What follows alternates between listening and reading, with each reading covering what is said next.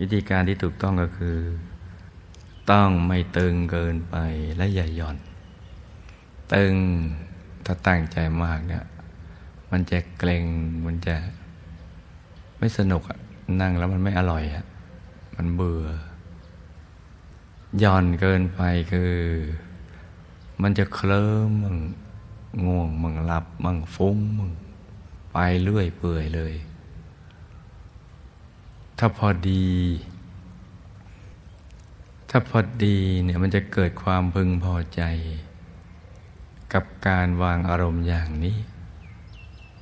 ปฏิกิริยาที่ร่างกายคือมันจะรู้สึกโล่ง ตัวเริ่มโล่งไม่ทึบ เริ่มโปร่งเบา สบายเบาสบายตัวมันพองพองขยาย จนกระทั่งกลืนไปกับบรรยากาศ ตัวมันหายไปเลย แล้วก็มีความรู้สึกว่าเวลามันหมดไปเร็ว เราไม่อยากออกจากอารมณ์นี้เลย อยากอยู่ตรงนี้ไปนาน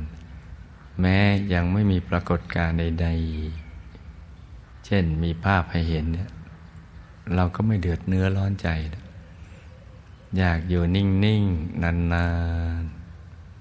แม้ไม่เห็นอะไรก็ตาม อย่างนี้ถูกหลักวิชา อย่างนี้จึงจะถูกหลักวิชา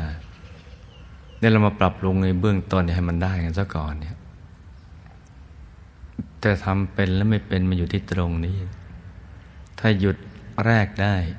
หยุดสองหยุดสามหยุดสี่หยุดถัดๆกันไปมันก็ง่าย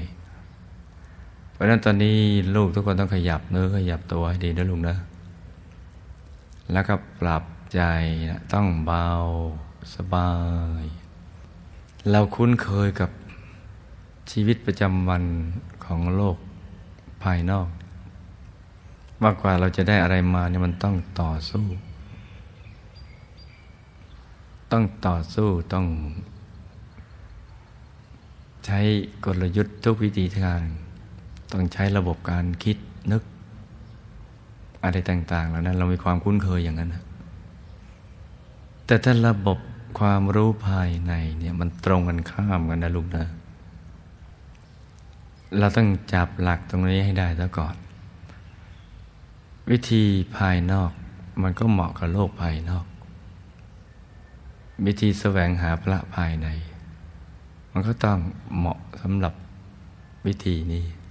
มันตรงกันข้ามกัน จะไปเอาวิธีการข้างนอกมาใช้กับการแสวงหาพระรัตนตรัย อย่างนั้นนั่งไปล้านปีก็ไม่ได้พ้น